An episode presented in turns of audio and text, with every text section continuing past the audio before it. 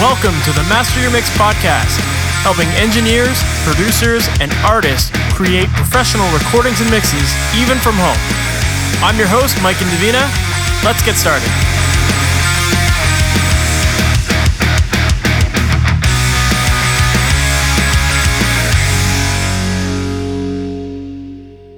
Hey, thank you so much for listening to the Master Mix podcast. My name is Mike Indovina, and in today's episode, I have a great chat with Kane Churko.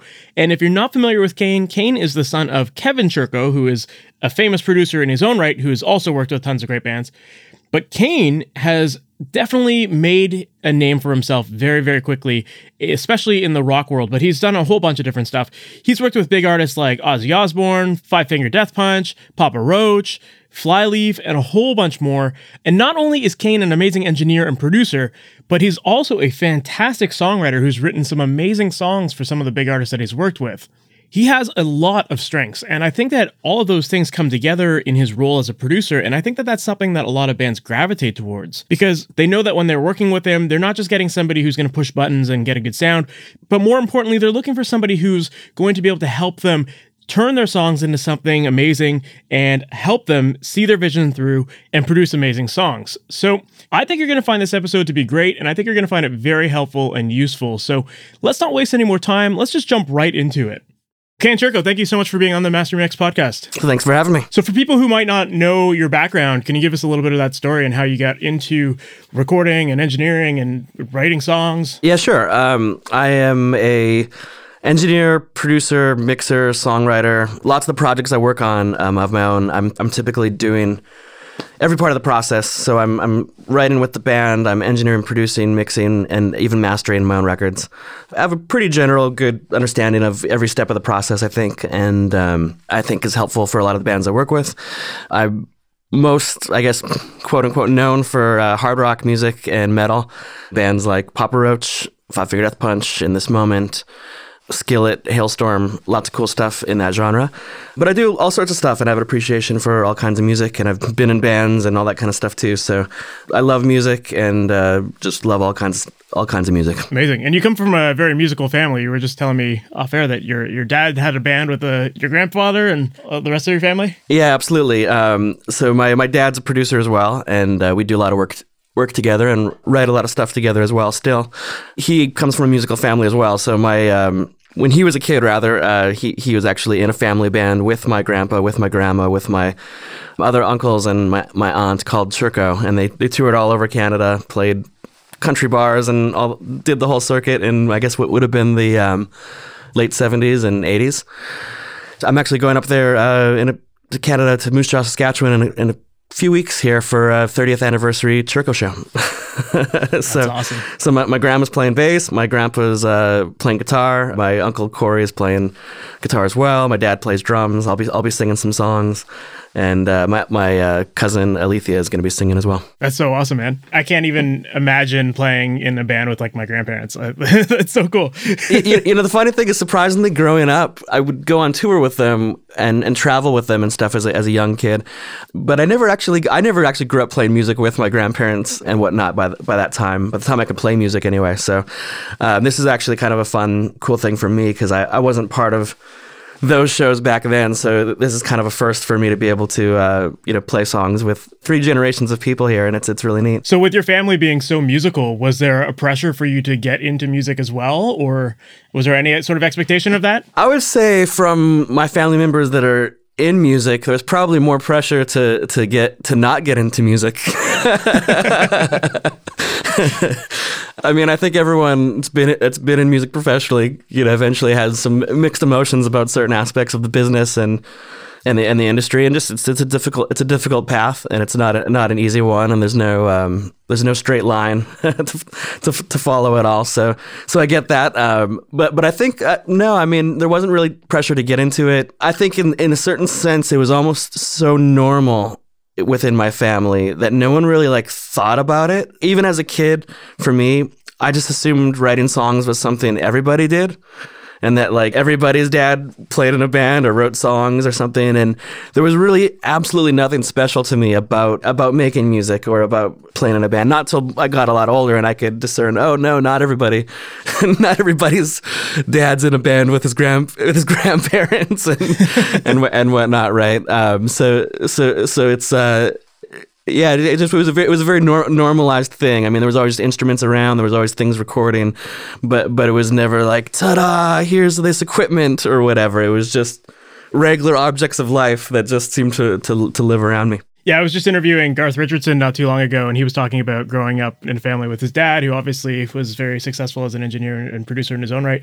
I imagine that it was something like that for you, where you're just kind of exposed to it all the time. And, and is that how you naturally fell into working in studios, like just being around your dad and, and being around all that music? Yeah, I mean, um, I, I, definitely gravitated towards recording um, pretty pretty early on, and and songwriting pretty early on. I mean, when I was a little kid, I wrote songs. I I wrote songs before I knew I was writing songs, and that's you know and whatnot. I just heard things. I'd I'd like to repeat them. They'd have choruses without me even knowing what choruses were and stuff like that. And I think it just fascinated me that you could kind of create something you know in your head and have it be a thing. Probably when I was like I don't know maybe eight or nine or ten or something like that. Um, I'd even take like my sister's Fisher Price recorder with the microphone on it and set that up against a ghetto blaster and play songs. Sometimes they'd have like a instrumental version on uh, like the opposite side of a cassette back then for a single or whatever. I remember like Michael Jackson, Black or White. The instrumental on the other side. So I'd play that on one and get a blaster. And then I'd actually like write a song or sing a different song or different lyrics or different things on top of that into the other, um, into the Fisher Price recorder. So this wasn't even a thing that was shown to me or cued to me. It was just like I probably saw people recording things, and that just seemed like, oh, that's what I. That's that's what a normal normal kid does is you, re- you record songs at songs in his bedroom. It's like I don't think even my family even probably noticed that. I wish I had those recordings and it wasn't like oh look what he did. It was just like I said, it was just such a normal thing to, I think to record things, and I just did it. And so so when I, it's funny when I look back now and see how um, I pretty much do the same thing I did as a kid. Now I just set up more microphones and uh, more. You still more use that Fisher Price recorder? Uh, more equipment. you know, I wish it'd be it'd be fun to uh, like uh, bring it in and model it or something, right? And make the the tone a preset. that could be your signature plugin.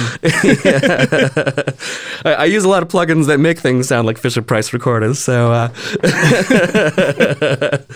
but yeah, no, I, awesome. I, I, think I just loved uh, I loved hearing things back. I love that you could just press a button and then do something, and then five minutes later press play and hear it back and have it be a thing. And that that just seemed kind of um, still it's a, it's really quite a fun magical thing to have take an idea from seemingly nowhere you know whether it's in your head or whether it's an accident or whether it's something you've consciously composed and um, to be able to just bring it to life and show it to people and go here here look check this out it's it's really neat I think that's really cool still. So, did you learn primarily just kind of figuring it out on your own or trial and error, or did you go to any sort of schooling or internships or anything like that? I pretty much just learned in the field. Um, I started with a, I mean, I started with the Fisher Price recorder, I guess you could say, but but but uh, year, years later, when I finally got into playing um, guitar, um, I actually I had a four track cassette. I think it was Yamaha. Can't remember the actual model, but found it in my grandpa's garage or whatever. And I brought this four track home. And I made almost the same time I started playing guitar, I immediately started multi tracking stuff, I guess, and learning how to compose that way. And that, that, that just opened my mind so much more that okay, I could actually play one thing at a time. I could just play a guitar part and then, and then go back and sing something on top of it, and or improvise or whatever. So I immediately started composing songs, recording songs onto these cassettes and um, and whatnot. And then eventually, probably by the time I was 14, my dad brought Pro Tools rig home, and I started using Pro Tools. So I've I've been using Pro Tools, I guess, almost almost 20 years, coming up on 20 years, and I'm just about 34. So, so, so it's a long time. There wasn't there wasn't many 14 year olds using Pro Tools back then when I was starting to use it. That's for sure.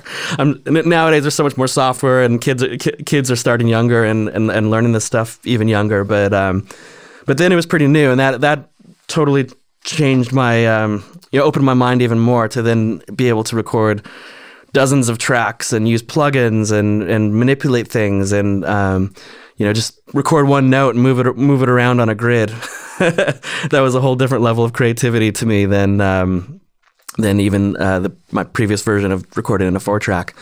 I immediately got him to Pro Tools, just loved it, and uh, it, he, my dad would just bring me one one thing home at a time, and you know, until I, until I learned the next thing and the next thing and the next thing, and uh, started recording songs. Started ma- started making my, my music. And so, was your dad active in helping you learn a lot of those tools then, or was it like you say he, he would bring home little projects for you to work on? Was he coaching you through it, or were you just like going to town and being creative, doing whatever felt right to you? He generally would let me do my own thing. He, he'd show me just enough to be dangerous, you know, show me how to, you know, properly turn something on and, and, and whatnot. But ne- it was never like a here let's sit sit down and have a lesson. He, it, would be more here's here's this thing. Let me show you how not to how not to break it. And then uh, i'd go do my own thing you know explore what i could with uh, whatever the technology was. And then maybe at that point i'd you know i'd have something to play him and, I, and i'd say hey, dad come listen to this. And I'd, I'd show him my session and then he'd maybe show me some tricks within the session or you know whether it was creative stuff of like have you thought about adding this harmony or background vocal part or or whatever, or whether it was just show me a new plugin like how to sample something or um, or or use MIDI for the first time and thing you know th- program drums things like that, right? So so it was it was never very focused. It was very much you know he kind of I think he just wanted to always see where where I'd go with it too, and and just if I was just naturally into it, which I which I was. So almost wasn't until kind of a couple years of tinkering that then then I guess my education became a little bit more uh, formal with working on working on actual projects for him and with him, and him showing me the, the specific ways he wants things done or the specific ways he does he does something, whether it's editing or recording or whatever, and. Um, then I, you know, then I started to, to learn the right ways to do things. But for the most part, um, I've always liked to learn with just let me let me just try it out first, and then, and then I'll uh, and then I'll read the manual later. That's awesome. Well, I mean, it certainly keeps things creative, right? Sometimes when you don't know the right way to do it, it actually en- ends up being like a, a, better learning experience, right? There is, a, and I think I think he always had a sense of that because he was a lot more technically trained, I would say, than me, um, just with music and stuff and lessons and, and everything. I was I was with everything I've done, I've always been a little bit more self taught. Of like, here's a guitar, figure out how to play it rather than go to a teacher, learn every note, learn every chord, learn every scale. So he has a lot more theory and all that kind of stuff. But for me, it's like I, I, I remember him even telling me things when I was young of just like some of the people that are the most creative aren't the people that are the most technical.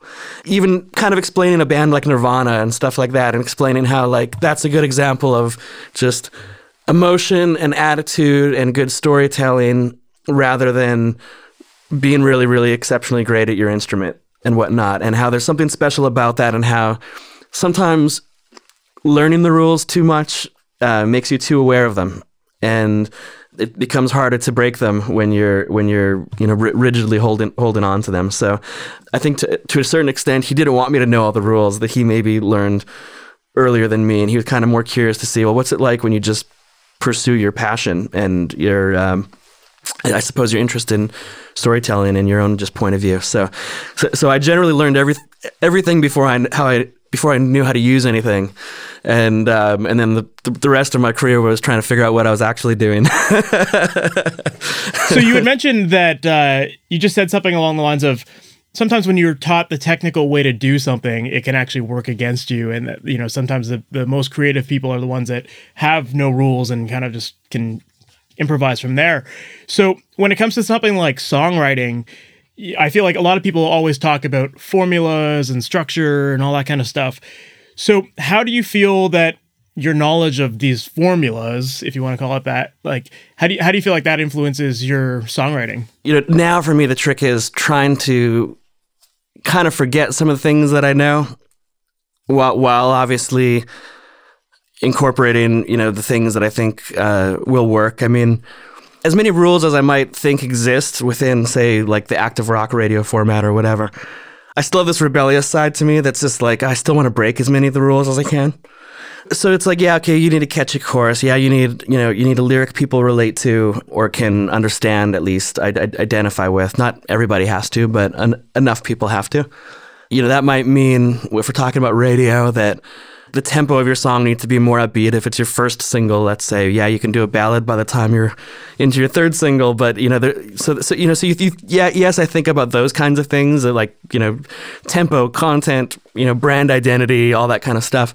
But at the same time, I just want it to be a good song and, and a good idea, and I would rather function from trying to find a, a point of inspiration first, and then figure out how to sort of gloss it up a little bit and and and you know round round the edges edges off of it. But um, rather than approach it from like let's start with the most obvious rules of what makes a hit song you know it's just um, I'm I'm still very emotion story driven I think with with what I do. And even and and, the, and all the production all the mixing technical stuff kind of still just is an accessory to do we have a good idea or some or something to say?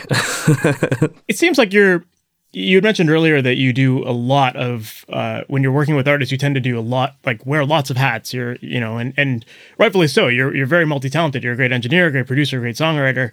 Um, so, how does the process of determining your role when you're producing a band, how does that usually unfold? Like at what point do you establish whether you're going to be collaborating with an artist as a songwriter or is it just something that kind of happens organically? Is that like part of working through your process of, you know, workshopping songs and you're like, "Ah, you know what? This inspired some other idea." Or like how does that normally turn out?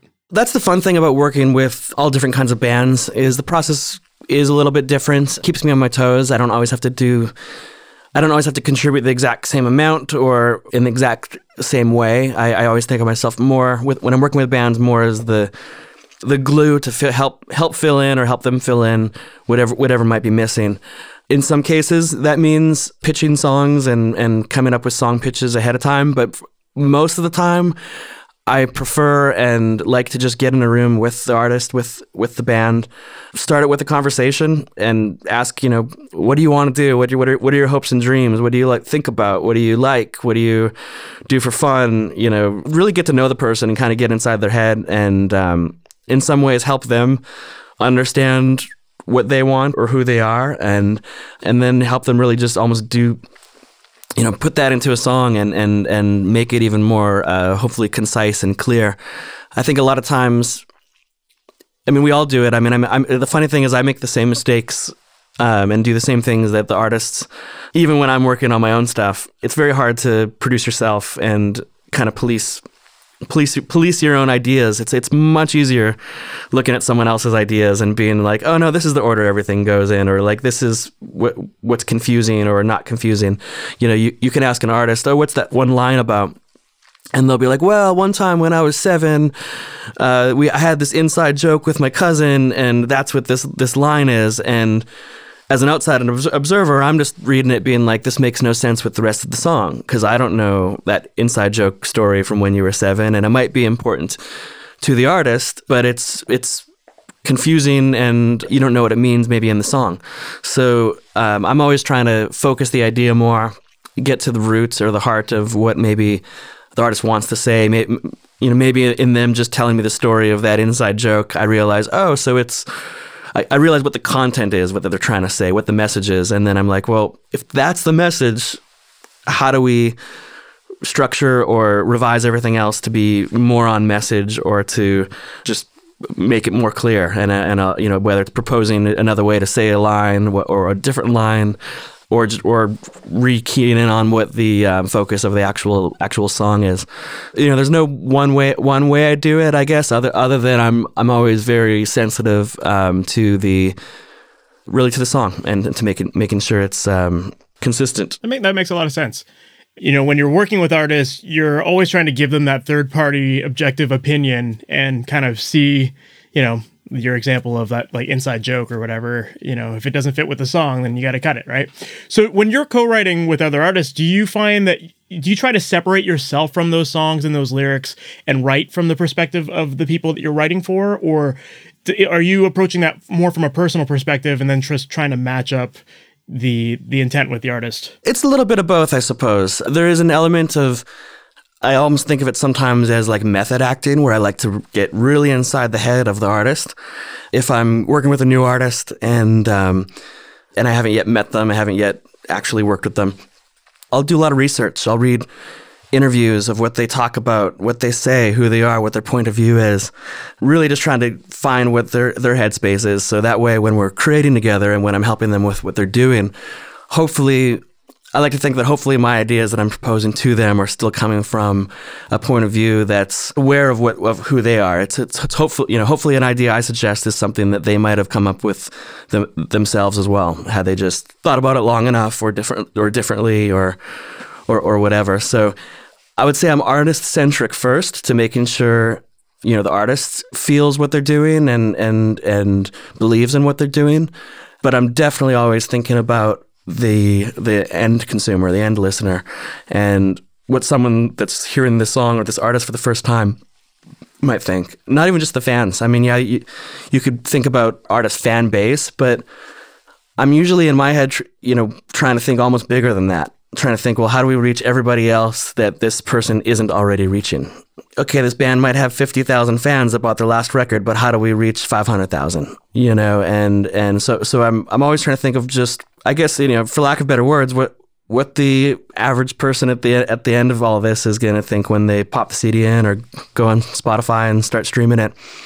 I think the good thing about the genre of music that I that I work in within hard rock and metal is I actually didn't grow up listening to that, and I and I wasn't already a hardcore fan by any means. So I I'm more of a pop guy, more of more of pop, hip hop. I like more alternative stuff just in general you know, I'm I'm less attached to I think lots of the stuff I uh, lots of the stuff within the genre and lots of the existing rules and ways of doing things and I'm generally just more commercially minded. I like more commercial stuff. So so by the nature of that once I started working in this type of music, I just made heavy songs a little bit catchier or a little bit more electronic, like pop music and, and things like that. Really, just you know, kind of by applying just how I listen, the things I like. But I, I, th- I think that's what has really kind of carved me a, a space, is that I'm able to be a little bit more objective within this genre because I'm not doing it for me.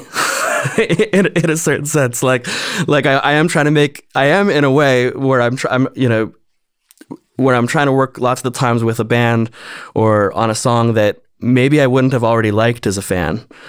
And yes, I'm trying to figure out how to get to a point where I like that song or, or like that idea or like that band, thinking that maybe, you know, if I do, because I'm just a regular Joe, then hopefully the regular Joe at the end of it will will also will also like it. You know, I think a lot about concepts like a sports game is made up of mostly casual fans. You know, 80% of the people are there just catching a random game. They might only catch one game that year you know, and only 10 to 20% are, are season ticket holders. And yes, you, you need to you need to please both, but at the end of the day, season ticket holders are the minority, and you're tr- and I'm trying to generally get more people coming in the building, and you know, I'm trying to get people to to become a fan in the first place, so that eventually they can become a season ticket holder. You know, I, th- I think of it in some of those kind of terms. So I think it's really interesting that you said, you know, that you kind of came into this genre as not really like a super fan of it necessarily and and and you're given this objective opinion which i think is very cool because it kind of it gets rid of all those like stereotypes or formulas or whatever right but then at the same time you've you've also you you co-wrote a song with ozzy osbourne right and so with someone of that size and who has that big of a back catalog that's like super revered what's the approach for something like that? Does that does that change your opinion because you've got like a legacy almost that you kind of have to maintain, or or are you just like you know what we're just gonna go in a new direction? Who cares? No, that that's where I start with. Um, kind of you know trying to respect the artists uh, who the artist is first yeah i mean even when i wrote that song like i could have i maybe you know at that time i might have only known two or three Ozzy songs in my head and you know there are all the obvious ones crazy train mr crowley a black sabbath tune or something but I still treat it, even though I'm, you know, I don't, I'm that history isn't already embedded in, embedded in me, and I'm not not not already hip to it. You know, I, I, go look things up, and I and I watch all the old videos, and I watch, I listen to the old albums, and you know, I, I read the interviews, I see what's been going on in their lives, um, and all that. So that way, when I sit down and come up with a, a song pitch, or like in the case of the song we're talking about, which was um, "Crucify" um, by Ozzy on his uh, last album, Scream and um, you know, it is more by that point. It's more like it is more like method acting. I've I've thought about like who is Ozzy, and I sit down at at Pro Tools uh, with my guitar with a microphone, and I really almost just start to try to imitate what I think Ozzy sounds like. Uh, that can be vocally, that can be musically, you know, a, a kind of riff I start playing or something. Um, I'm always more vocally minded, so I'm always trying to kind of find a melody first or like some sort of hook to latch onto and then build around. But I'm I'm definitely not just like shooting. Oh, this is just catchy. Let me try to turn it into an Ozzy song. I'm more trying to find like what sounds what can I do or what can I crash into that then starts to sound Ozzy esque and then you know and then explore it from there and, and and see either how I can make it newer or or just how I can make it even more even more like that artist. Um, so you know, I mean, so you can break it down. I mean, you, you listen to Ozzy and you and Black Sabbath, and you can hear there's a lot of the same kind of tempos, the you know similar kinds of grooves within the body of work. Obviously, his voice has a very certain character to it. So I like to try to imitate voices a lot. And when I do most of my demos, I try to sing it like how I think the person sounds. It's almost like a cartoon lots of the times where you, when I, when I, when you hear some of my demos because I'd love to hear these. because I'm because I'm literally I- imitating these people, and I'll play them sometimes for friends, and they'll be like, "That's not you know Billy Corgan singing or something." I'm like, "No, that's me just singing a song to try to pitch to Billy Corgan." and um, but to me, that's how I, I get I get in the zone with it, and that's how I that's how I start to. That's just where it starts to, to, to, to respect what it's supposed to be and, and, and work for that person. Um, so that way, then when Ozzy sings it or when Ozzy gets a chance to write to it or, or make his own additions and stuff like that, it's comfortable for him already. Because it, it's it's something he might have sang in the key he might have sang it in, you know, and he's not having to hit notes that are all over the place that aren't notes he wouldn't normally hit.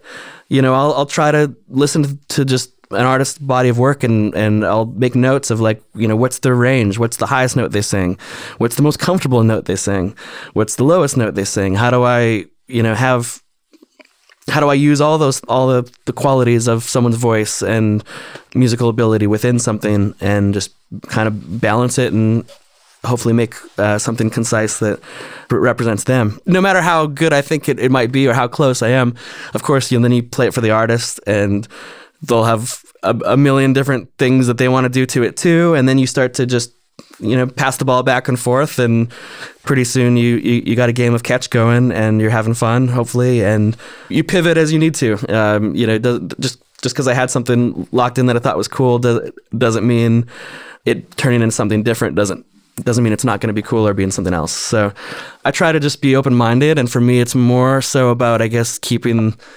the excitement and the artist excited and invested. Uh, no, no, I've you know I've learned no matter how good a song is or how much I love it, if the artist doesn't like it or if they don't believe in it, even if they think it's good or catchy or whatever, if they don't want to sing it every day of their lives, then they're not going to sing it, and they're and it's not going to become a single or.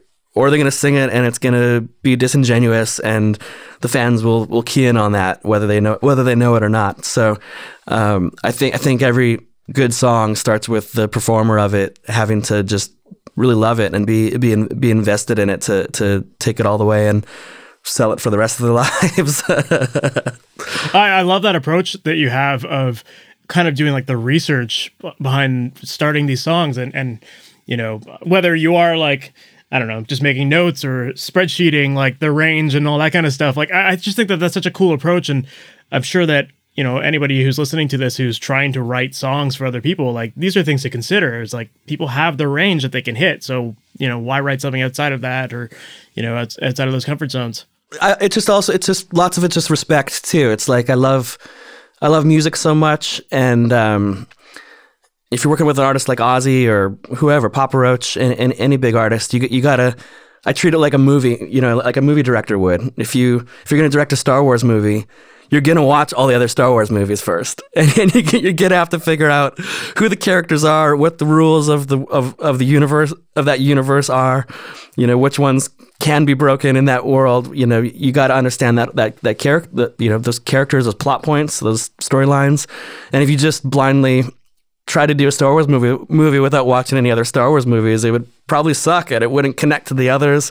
And even if it's good on its own, it would still be like, but it doesn't make sense in the universe and you know all that. So so I think you know psychology is very important to me and. Um, I'm a big big big wrestling fan as well, and I it's the same thing. It's just like I I want the character to be right, and that's what that's what artists are to me. They're they're they're characters.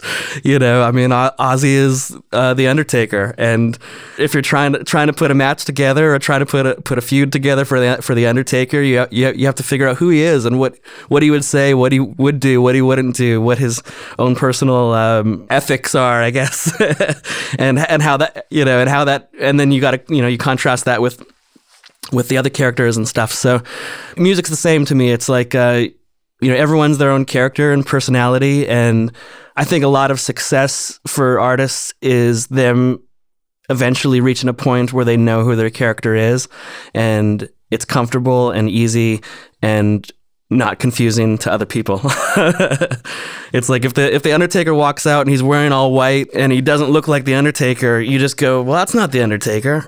And even he, even if he's like, yeah, but I still look cool. I'm wearing all this. It's like, no, that's not the Undertaker. So, trying to get into this the psychology of just what each character is. You got to understand that on the artist level of who the artist is. You got to understand it on what the record is and what the record means, and even within a song, just that song is a character to me, and it's a. Uh, you, you got to make sure the music sounds like the, the lyrics. You don't want the song to sound happy if it's a sad song, you know, and things things like that. So that's what I love about wrestling is uh, the Undertaker dresses like the Undertaker. He he he he wears the same clothes that you'd expect the name of that character to wear. Um, he says the same kind of things you expect that person to say.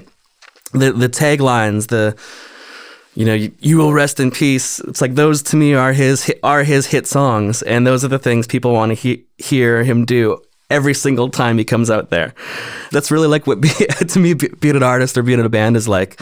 You got your five special moves, and you just you go out there, you play them over and over, you do them over and over again, and that's what people want. And you try to tell more stories within that, but at the end at the end of the day, you know, the, the best artists fall back to just the, the core things that make them unique and uh, make them them. And I think artists art, artists that, that figure that figure that out, I think do function so much better in the music business than artists that maybe don't know who they are yet or um, or haven't yet figured out their character and what they will do or won't do and and and, and everything. So. Yeah, no, it's oh, that makes a lot of sense. it's it, it's it's super abstract in a lot of ways, but but um, you know, I don't I don't think it is. It's it, I think these are the questions that we all or these are the things we all think about subconsciously when we watch anything and just doesn't make sense. When you watch a movie, you don't want there to be plot holes. You don't want there to be like, ah, oh, well, everything made sense except for all of a sudden, you know, this guy could has a superpower that he doesn't have the rest of the movie, and and you're like confused. Well, why didn't he fly earlier when he needed to save that person? Yet he can fly at the end, and you, you know, I, I don't like that. I, I like I like I like people just enjoy something and not have to think like think about those missing pieces. no, that's that's a great great analogy and like an amazing visual. I was just the entire time you were talking about the Undertaker, I was thinking like, how confusing would it be if he came out dressed as like Ric Flair or something yeah. like that? You know, like and it can kill the character o- overnight. I mean, if you do something that's not consistent enough, people remember it, and then they remember, oh, he was cool until he did that one thing, and now and immediately that negates the the sincerity of everything up until that up until that point. Yeah, I mean, when you work with artists like Ozzy, it's like I don't I don't want someone that's loved this guy for 30 years to all of a sudden be mad because he's not the Ozzy that they thought he was. At the same time, you also want them to be pleasantly surprised and, and hopefully be like, oh, I didn't realize, you know, Ozzy could do that. You know, every every now and again, the Undertaker will do a move that isn't in his normal move set, and you are like, oh wow, that looks really that's cool. I've never seen him do that, and that's what makes it surprising and, and cool. But you can't do that all the time because people just want to see the hits. They want to, they, they want to see him tombstone someone and choke slam someone and tell them to rest in peace and push them in a coffin and go go home. I, I, love all of your wrestling analogies. so good. But yeah, I mean, it's very interesting because, like, yeah, to your point, you're almost formulaic in, in the sense of like how you research people, and that in itself creates this method acting in your in your style, which I, imagine just creates a wide range of abilities in your songwriting because you are trying to match these different styles and different genres and all sorts of different techniques that people would implement into their own songs. So I think that that's very cool. But at the core of it all, I mean, there still has to be a foundation in terms of a song. So, in your opinion, what ultimately makes a great song? I mean, I think everybody has has probably their own opinion about what makes a great song for them to listen to. You know, I, I know the things that I enjoy. You know, I like being able to, I like hearing something and then being able to hum it. You know, I, li- I like being able to sing along. I mean, everyone loves to share music, right? So it's like, who, who you know, if you love something, you want to be able to, hey, if you hear some song you love, you want to, you, you want to share it with other people. And if you can't remember how it goes or uh, what the title of it was, it becomes harder to share it. So I, I think in a lot of ways, I like sort of a focused, a, a focused approach to can I hear a song, know what it's about, repeat it, apply it to my own life. Can I uh, karaoke it at the same time? Can it be the soundtrack for my life? And beyond that, yes, I, I'm super picky about lyrics. I, I like things to be focused. You know, every song doesn't have to be like a story, you know, a super linear story, but you know, if it's a song about, you know, rising up against injustice, I want all the lyrics to be consistent to that. So when you when you read them or when you when you sing along, you, you know it's not that. And there's not all of a sudden a line out of nowhere where you're like, well that what it confuses it or, you know, whatever. Um yeah, I mean, I like I like I like catchy music, so I, I talk. I, I always keep in my head. I keep going back to just repeatability and, and things like that. And, and I know a lot of people be like, "Oh, catchy music, uh, that's pop," or you know, or, or, or something. But you know, I, I don't I don't know. It's like the you know. There's, I like that infectious feeling of hearing of hearing something and just not being able to get it out of you, kind of. And so, so you know, in that respect, I've never I I can appreciate all kinds of music, but I've ne- I've never really enjoyed you know things that are too progressive or too jam based. I, I like just I like a really good tight composition. I, I, I suppose I like it. I like it to sound good. Um, but that's secondary. It's it, it, you know, and then emotions first. I mean, something can break every rule, but if within the first couple lines you can just feel the sadness of the singer or the or the lyric or something like that. I mean, I love I, I love being taken away to another world, I guess, and when I'm in that world, I, I love getting lost in it and not being distracted by what's outside of that space. Um, yeah. So, would you say that, like, what common mistakes would you see, or do you see commonly in the songs that people are bringing to you? Do you is it more of those kind of inconsistencies in the story and in the lyrics, or is it in, in arrangements, or what, what do you typically see? I I think one of the biggest things is is lyrics. I think some people don't think about them deeply enough, and then some people also think about them too deeply. You know, in, in my head, I'm always kind of trying to pull people back towards the middle more. If they're, if they're overthinking it, I'm like, how do we think, get you to think about it less and not make every line, you know, so unnecessarily uh, dr- dr- dramatic or or you know potentially pretentious. If you're trying to just put too much too much smartness into lyrics. Uh, but I, I, I like things to generally I'm I'm I like things to be a little more conversational as far as the type of tone of, of lyrics. Um, I'll work with some people who will maybe be a li- little bit more po- poetic in some ways, but almost it bec- almost to a point where it becomes unrelatable. You know, if, let's say someone's has a line about you know it, it could be something abstract like today I will cross the great divide in, and enter into the you know into the never or whatever something like that right it it like cool sounds cool sounds like it might be deep and poetic but from my point of view when would you ever say that to another person and when you know if you're if you're telling that you know really what you're saying is you you crossed the street or you crossed you you know you you, you you overcame something. You overcame, you, you know, and that's what you'd say to a friend. You'd be like, "Oh, t- today I overcame this this obstacle." You wouldn't say, "I crossed the great divide." You know, in one sense, I like to I like to try to bring things to. I, I like to try to humanize the lyrics more and and and function within l- language and things that I think people would actually actually think in and talk in, and I think that makes it easier to understand and share. at the same time, you want it to be poetic, and sometimes, um, you know, sometimes you got to take something that's maybe a generic concept and do what I would say, uh, what I would call tat- tattoo it a little bit. And to me, you can take something that's kind of boring and then create some tattoo words, you know, substitute words that are cooler, that maybe mean more, that have visuals, that don't hopefully that don't dilute what what the simple message is. So a lot of it's lyrical, message message based.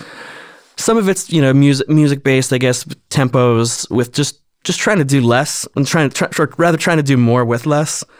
I think young bands, especially, their instinct is to just do whatever they know how to do, full blast all the time. And a lot of what I'm when I'm counseling people on is like, how do we just like hit a chord and then sing in between that, rather than have a ton of motion and scales and fills. And like I, am always like let's write the lyric first. Let's see where every, that sits. Let's let's and then then we'll fill it in. Then we'll add some cool stuff you know and and lead guitar and all that kind of stuff. But as a foundation of a song uh, i'm very just probably melody based first lyric based first um, and just maybe chords with chords with that but I don't. I don't even like to worry about riffs even early on if I don't have to. It's like if someone's got su- some super cool riff and it's just like, yeah, we need to make a song out of this. Then okay, we'll do that. But but I'd rather just know that we have a good message or a good content, good content, good title. It's like uh, titles are everything to me, and, and and titles are both the hardest part, but also the thing that once you have that, everything else becomes a lot easier. You know, when I work with an artist and I'm, and we have a writing session or however it's starting you know, I'll ask them like, what what do you imagine the music video of this idea to be about? You know, how do you th- visually think about uh, a particular concept? Um, and then we start just when they start describing it to me, I'll just start writing out notes of what they're saying. Of uh, oh, I imagine in the music video, this person's on the top of a mountain and there's another person on another mountain and they're yelling across to each other and they can't hear each other but you know, whatever. And it's just, it's you, immediately a picture's painted and you start to think of, oh, like mountains, sky, distance, screaming, yelling, you know, and you, I'll just, you know, make a, a text document of 200 different words that they're saying. And then, and then, you know, we'll have them up on a, on a page and just start, they'll just kind of start to find each other a little bit. And you start to see then maybe what doesn't connect and you, I'll have another text document where we put the best of what's on that list over there, and then as we realize some stuff doesn't apply, we get rid of it, and eventually, it's just like to me, it's like just taking a big ball of clay and you're sculpting something, and all of a sudden it's just done, and you don't, you didn't maybe didn't have an idea of how you'd get there, but all of a sudden you're like, no, this is a this I can see what the sculpture is now, and you just car- carved it out enough. Yeah. Did I answer that? no, that, that's cool. That's a very cool exercise too, because I, I think that to your point of people saying things in their lyrics that they would never say in person you know, asking them for those visuals of their music video, that kind of thing. Like they're going to explain the story in clear language. So you can actually get them to like dumb it down if you want to say that, right? And like create that clear language and and turn them into lyrics that actually work. Totally, and and sometimes they don't even know, or they or they don't even realize how interesting some of the things that they've either experienced or that they are even saying in that conversation are. I wrote a country record recently with Dad and um, with this other artist named Corey Marks, a new artist on the scene, and you know we go to lunch with him, and he's telling us about how he's been in jail seven times, and to me, that like this this artist his character, let's say, is an outlaw country artist. And then he's telling me he's been in jail seven times. And my first question is, have you ever written a song about it? And he goes, no, I've never never written a song about the, any of the seven times I've been in jail to me, that's immediately like the most interesting thing we could possibly write about. I'm like, I want to know what the jail song is because not every client I have has been in jail, let alone seven times. And that's an interesting perspective that's unique to you, that's sincere, that we can actually, it's fun to me because I get to explore these fun concepts with these, with these people, but they're ultimately, you know, pieces of their actual lives, right? And I love being able to kind of w- wear their hat for a minute and write a song from the perspective of someone that maybe you know, the, from the perspective of someone that's in jail. So, you know, with, with that artist, we, we actually wrote a song on his record coming out um, called Last Night in Jail. it just starts with a conversation, and it just starts. You know, I, I, I like getting excited about what the artists have to say and who they are, and it's so much more fun to me getting to do what I do, and and I, I get to to play a little a little small piece in a bunch of characters rather than just my own point of view. If I was writing songs just for myself, I, I you know I wouldn't do as many different things as I get to do professionally helping other people. So some days I get to write a song from a female perspective. Some days I get to write a song from a tough guy dude dude's perspective. Some some some days I get to write a country song. Some days it's a hip hop song, and it's it's fun to ex- just explore all those all those worlds. Like it, it definitely seems to be this like common thread with everything you're saying of just like getting people to just reveal themselves in, in like an honest way. And and that's something that like so many people forget about. They, they, they think it's like art that they're making so they make it artsy for the sake of being artsy. And it's like no like the songs people connect to are the ones that like they're hearing someone who's genuine and, and who's going to tell you their story. And you either relate to it or you don't but you at least can appreciate everything that they're saying and you believe it. Yeah and and i think a lot of artists you know w- I think most artists are are you know in, insecure to an extent. So I see it as kind of my job to help build their confidence a little bit uh, around um, what they're good at and what why I think they're unique. You know, at this point, I get to choose who I who I work with. So everyone I work with to me is interesting and um, has something different about them, or or you know, there's a reason I want to work with the person. So, you know, sometimes they don't know it about themselves, or sometimes they, they maybe haven't seen it yet. You know, it could it could even be not even related to the song itself. It could just be I heard them they gave me 20 demos to listen to and on, on one of them i realized they can sing way higher than they usually do. And to me it's like oh well that's you actually sound most interesting there in that one song. Have you tried doing you know a lot more songs like that? And you know then pretty soon they realize actually they've been singing songs in the wrong key their whole life and they just needed to find where their voice sat best or or you know or not be as insecure about their own perspective or their own experiences. Um, I mean, when we're talking about rock music and stuff, a lot of rock songs are painful and about you know painful upbringings, painful you know ab- abuse, bullying, you know all that kind of stuff that. Um, that leads someone to kind of be an outcast, which most rockers are. um, and it can be tough to, for them to, you know, for anyone to dig to dig up, you know, their trauma and, and their experiences, you know, sometimes. But you know, the minute they do, and they can get, you know, they gain perspective on it, they gain confidence on it, they gain, they put some distance between them and maybe those those negative feelings by actually getting it out and articulating it in a way and you know, I love that kind of stuff. It's it's it's not just yeah, I like a catchy tune, but it's not just a catchy. It's not just about making a catchy tune to me. It, it really is still trying to help people express themselves. And in a lot of ways, trying to help them reach their dreams. Yeah, definitely. And, and from a production standpoint, too, when people are singing these songs that they have that deep connection to, like they're going to perform it better. Absolutely. Because they believe it that's always a challenge in itself too, right? Getting the right performance out of people, and if they if they do believe it, they're gonna give it in their performance. Totally. I mean, the most that that's why it is like that's why I just see is trying to trying to get to such an, an honest place for an artist and and you know an honest representation of who they are is just is is paramount because that's where they believe it. That's where other people will believe it, and if it's pretend, you can only fool people for so long. Yeah, and it's interesting too because I feel like, especially these days with technology becoming so accessible and people making demos from home and all this, like there's an endless possibility of things you could do to your songs. And, and I find a lot of people just tend to just build for the sake of building because they've got the technology in front of them. And, you know, it's this endless creativity that, you know, they, they can explore if they want. Like, at what point do you say that a song is finished? Like, at what point should people just stop and think, like, okay, like I've got the message across or whatever it needs to be, right? Yeah. Uh, hmm. That's, good. that's a really good question. I mean, for me, it's always like a, every song's kind of like a riddle and you're trying to solve this riddle the whole time. And I, I, suppose the way I do it or think about it is I'm always trying to I'm always trying to get rid of or improve the weakest link of a song or a production, whatever it is. And once you once you you know improve the one weak link, you realize there's another thing you never even noticed because you were so focused on you know the other weak, weakest link, and you keep you just keep moving on to the next thing and the next thing and the next thing. And, uh, you know, in the beginning, you don't see all the things that are wrong with something or all the things that need to be done. You just see like the major three or four things. And so I'll, I'll start with it with that, and then I realize, oh, actually no, there's eight other things, and then you do those eight things, then you realize actually there's three more things, and it you know it, it's like I really just keep diving back into the problem, back into the riddle, and into the hamster wheel over and over until all of a sudden, for me, I just hit a point where. I'm not thinking about anything else. Yeah, I mean, it just it's it's it's the same. It's the same psychology for me with a mix too.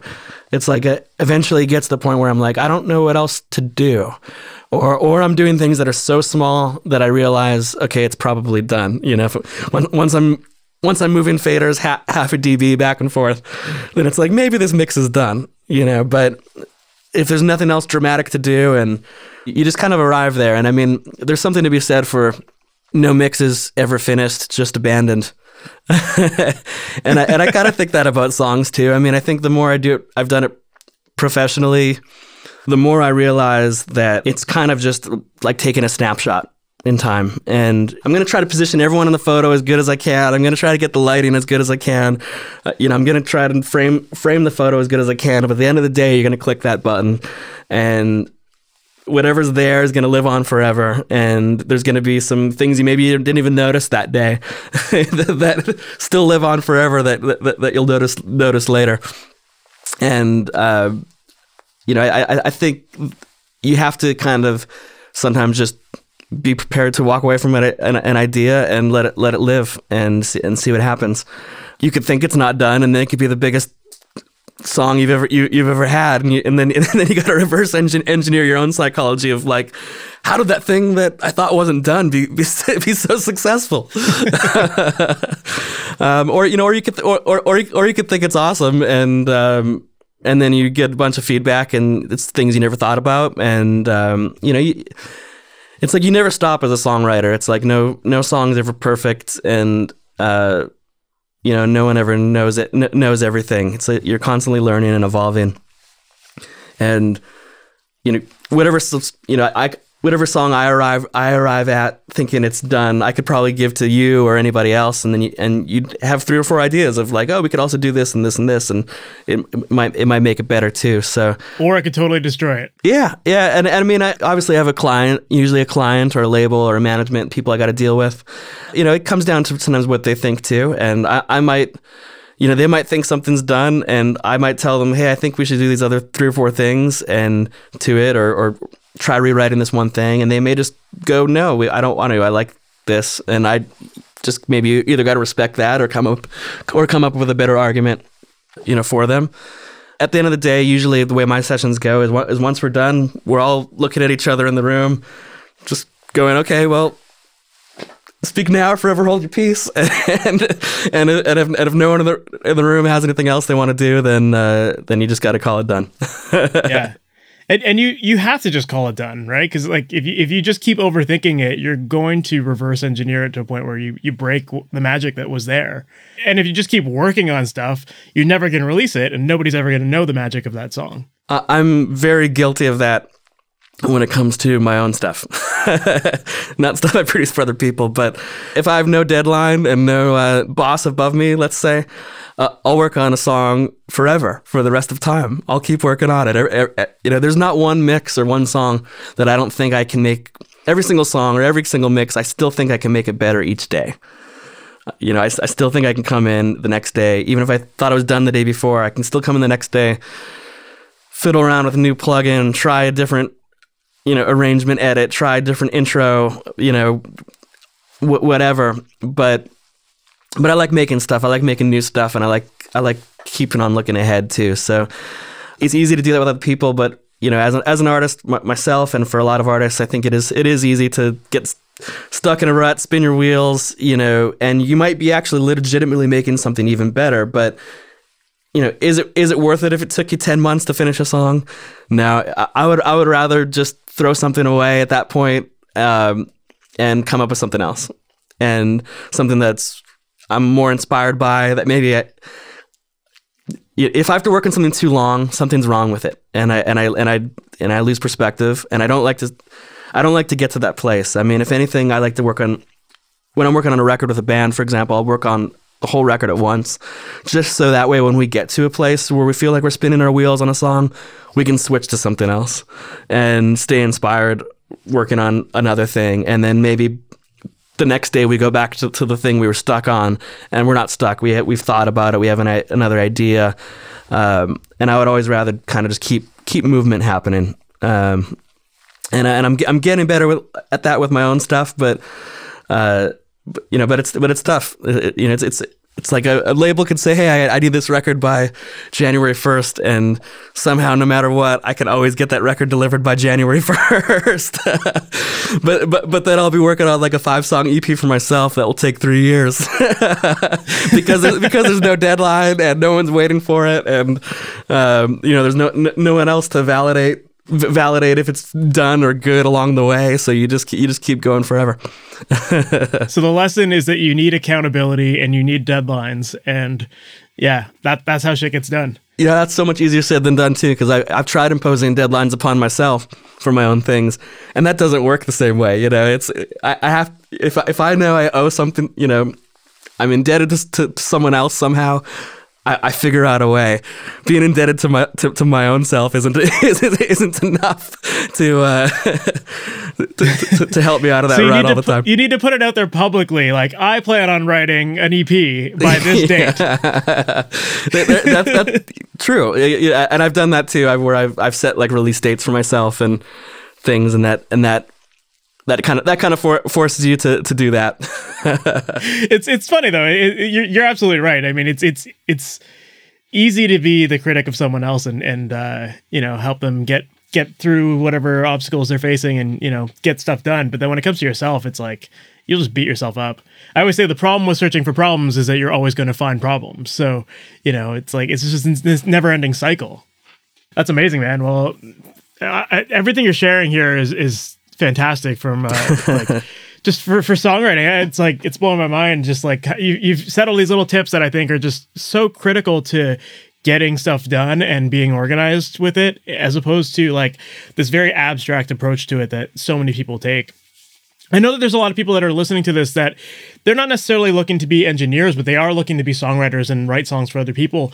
What advice do you have for people who are trying to figure out how to get started as a pro songwriter? Like, what resources should they be looking into? How do they get their songs heard and pitched? Sure. Where should they go for that kind of stuff? The biggest thing with being a, a, a pro writer, I think, is is output and really being able to have a lot of ideas aside from the obvious thing of just write write write write write you know of course you should you should write as much as possible but more than anything to me catalog those ideas have them organized whether it's a, a folder in dropbox of all your iphone clips of singing things into your phone or playing things in your phone to, to demos to having text documents of song titles just there you know random lyrics and, and just having it accessible. You know, I, I love when I work with like an artist that has like a notebook of just like random stuff. To me, to me, I'm like, give me that notebook and I'll just open it up and be like, this thing looks cool. Like, let's keep writing around that. And um, just having any piece is, is helpful. So I think even as a pro, it goes the same as a pro writer. When, when I walk in these sessions and where maybe they don't already have an idea or they're struggling with an idea, maybe they don't even have, maybe they have a cool musical thing, but they don't have a title. And I'm, and I'm like, here's like 10 awesome titles. And then they're super stoked because they can't even pick which title they want to go with because they like 10, right? So, but lots of it comes down to having a lot of ideas ready to go because I'll play every artist I pitch stuff to, I'll play them five to 10 things. And then we might work on one of those things or two of those things. Um, so it's, you know, there's, something to be said for you know even the best baseball players in the world only hit the ball 30% of the time. So you have to take a thousand swings at it. You know you have to be able to come up with material quickly. And i think the only only way um, you kind of do that is just by practice and doing it do, doing it a bunch of times. N- now it's even on my worst day i can still write a song nowadays. I've done it enough times. I know I know how to get from point A to B and act one, two, and three, and you know whatever, right? That's just because I've done it enough. And obviously, you're going to be more inspired certain days. You're going to work with more inspiring people certain days. But as a pro, you got to figure out how, even on the worst day, even on the artist's worst day, how do you arrive at something? how do you? So even even even if it's a disaster, it's still well. Here's the the demo from the day, and the, label goes, "Oh, awesome! You still got something done," because a lot because uh, a lot of people, a lot of other people sometimes don't, and um, I see a lot of failed sessions and songwriting sessions where I'm amazed how could you spend four days with someone and not get anything.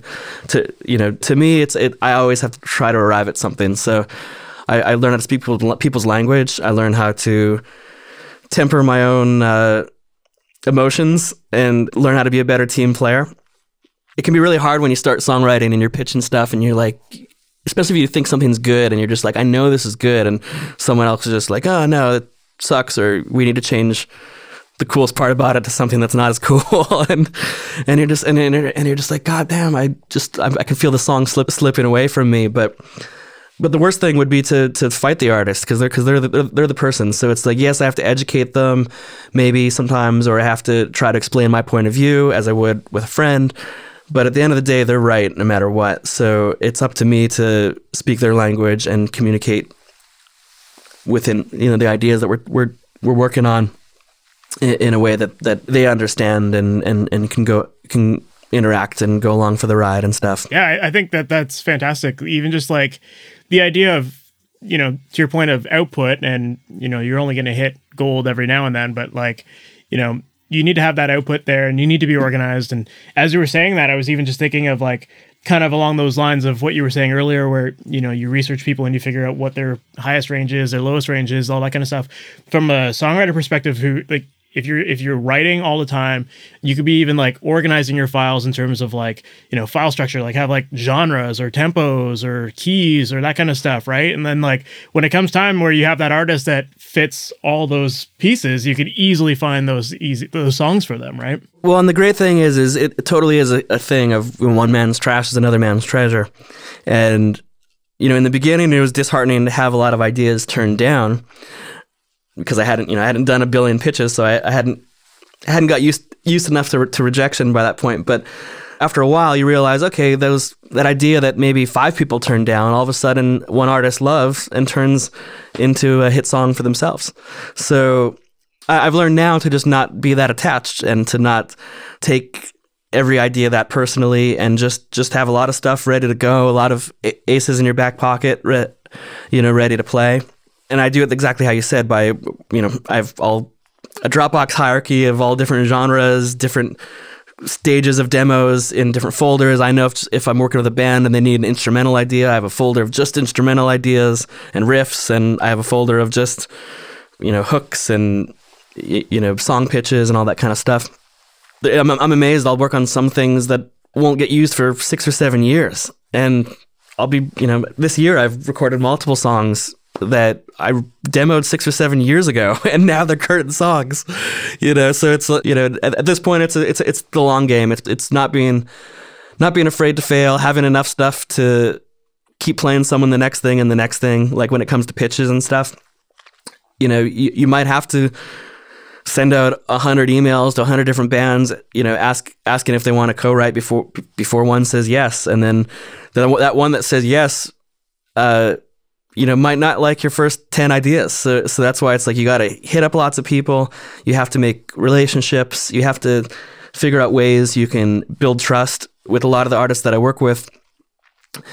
I don't like cold pitching them full on songs because lots of the time they want to contribute and stuff too. So so even a way for me to build trust is by co-writing with them is by even if I have a whole chorus in my head I might not even tell them I have that chorus you know I might we'll just sit in a room like we're co-writing it together, which we are, and I'll bring that idea up at the right time. But if I, but I know if I play it at the start of the day, first minute of the session, hey, do you want to sing this song and press play? They might just be like, oh, it's cool, but like, what if we do something new? At the same time, if I just have an instrumental of that we, and we vibe on it for an hour or two, and then all of a sudden I sing them in person the, the chorus idea rather than have it all predetermined and laid out already, it feels like it's part of the game, and it, and it, and it you know it's something that then they can riff on, and we can riff on with each other and and go somewhere with it, rather than maybe them feeling too boxed into to an idea already. So that's why just be you know lots of it's be, being open minded and just trying to succeed regardless of the of, of the var- of the variables and and and trying to maintain the the trust and the relationships with the, with the people you're working with at the same time. At least if the people trust you and they like you, you can have a bad day together where you just don't get a good idea that day, and at the end of it, it's okay because you you you know it's not each other's fault. It was just just not no good vibes that day or whatever. But building those relationships as a song as a pro songwriter is very important because I know a lot of guys that are super talented that can write even better songs than uh, than than me, I'm sure, but they maybe don't know how to how to communicate with the clients as effectively, or they don't know how to how to not get butthurt when someone says their chorus needs to be rewritten, or what else you got, and they're like, "What do you mean? What else I got? This is the best song I have ever." You know, it's like to me now, all the songs I have, they're all the same. I, am never like, this is the best song I've ever done. It's all just, you know, it's all just different versions of the same thing for different people, and someone just can identify more or less with one based upon their own uh, experiences and their own perspective. Yeah, I, I think that that's like a perfect spot to end this on because yeah, trust is trust is what it's all about, right? Whether you're writing, whether it's trust with the artist that you're writing with, or it's trust with the fans that these songs are going out to. Like they want to they want to trust that you're you're singing about genuine things and that they believe you, and you know you're you're staying true to yourself. So, man, this was this was amazing. Thank you. Thanks, man. I, I really do appreciate you taking the time to talk about all this stuff, and I, I I'm inspired to write a song now. So. Oh, that, that's awesome. I mean, I mean, I love music and I love talking about this stuff. I could literally t- talk all day about it. Just the that's what's why I got into it. It just I, I love storytelling. I love people being excited about something. I love just building worlds. I love I, I love it all, and um, I'm thankful that even after working in the business for 15 or so years that uh, that I still I still love it. And I still always try to start from a place of passion first you know? And you know I've written thousands of songs. I've released hundreds of songs. At the start of the day when I start a song I just have to ask I always ask myself like what makes this song worth doing? And when you start with that I think you start from a more honest place. You you try to and you just got to try to figure out why why you know everything you're doing should be important so make it important. Think about it importantly. Yeah, you can come up with ideas just for the sake of ideas, but if you really want them to matter, you got to ask yourself, well, why is this idea important? Why, why, does this need to be said? Why does it need to be communicated? And I think most ideas do need to be said and communicated. You just have to figure out the right way to do it. So, you know, definitely love what you do and um, treat it like it matters. yeah, of course. And and often your message is more important to other people than it is to yourself in a way, you know. So it a thousand percent, a thousand percent. So it's like you know, don't don't judge yourself too hard. Just be, be yourself and try to figure out how to be the most bombastic version of yourself. That's awesome, man. Well, for people who want to learn more about you and and uh, possibly even work with you, how can they follow you online and, and learn more? Sure. Um, you can. Uh, I do have a website, kanechurko.com, where you can go go check out some of the music I've done, some things on there. Um, there is a contact form on there to uh, to hit me up about booking uh, and rates and upload. A, you can even upload a file to me and stuff if you need me to hear something first.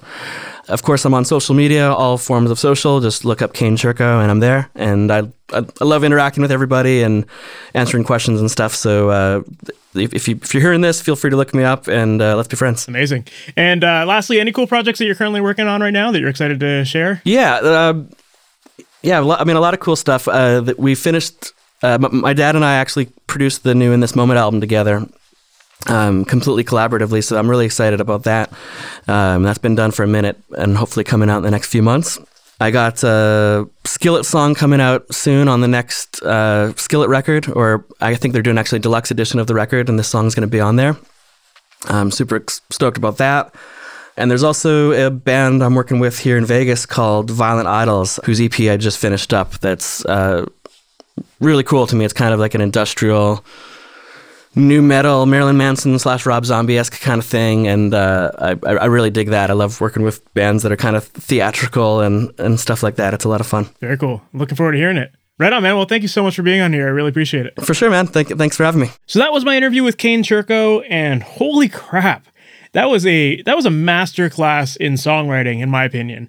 And and I love the fact that you know, he's not a technical guy. Instead, he comes at it from a methodical standpoint And as much as he says he doesn't stick to formulas, he has this kind of formulaic, organized way of thinking about writing songs. And I think that that's a very cool approach to go from. And uh, to his point there of like, you just got to write songs. You have to write thousands of songs and you're going to hit gold on some of them, but you just got to keep the output going and you have to think about the people you're working with and be methodical about it. I love that he said that he kind of goes into this method acting point of view whenever he's writing songs for other artists. I think that that's very cool. Just the way he organizes his tracks and and just thinks about the whole process. It that just blew me away. So I'm I'm super excited that Kane was on here today to talk to you guys about all of this stuff.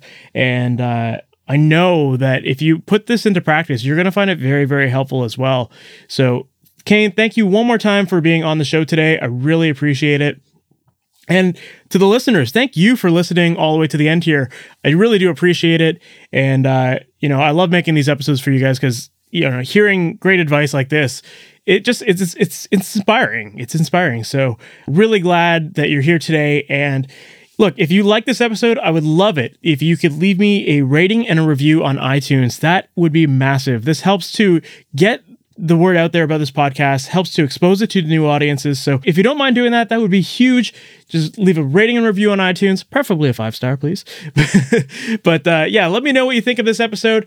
And also, if this is your first time listening to this podcast, please make sure to go to masteryourmix.com and uh, check it out. On that website, that's where I have a whole bunch of tutorials and other tips and tricks and a bunch of other great resources for you to learn all about production. If you go to the website right now, I'm currently giving away a free download. It's called the Ultimate Mixing Blueprint. It's a guide to using EQ and compression in your tracks. And once you sign up for that, you'll be added to my mailing list where every week I try to send out new tips and tutorials and videos and podcast episodes and all sorts of other great resources like this one to help you learn from and to help you create more music. Because, like I've said before, it's super critical to release music and to get it out there because often you have a message that transcends just you. I know this kind of, kind of sounds a little hippie-ish, but and I'm, I assure you, I'm not a hippie, but but it's super important to get your message out there because often we write songs that you know we try to just make songs that make us feel good, but very often that message that you're writing about actually can affect so many more people. It can inspire so many more people. It can help people. And getting your music out there is the only way to spread that message. So, guys, keep creating great music. I know that there's a lot of talented people out there, and I'd love to hear more amazing music put out in the world. So, once again, thank you so much for listening to today's episode. And once again, visit masteryourmix.com. And if you can leave a rating and review on iTunes, that would be amazing. And that's it for today's episode. So I'm really looking forward to talking to you in the next one. We'll talk soon. Take care. Thanks for listening to the Master Your Mix podcast. To have your questions answered, submit your questions to questions at masteryourmix.com. Please go to iTunes and subscribe and leave a review. And for more information on how you can improve your mixes, visit masteryourmix.com.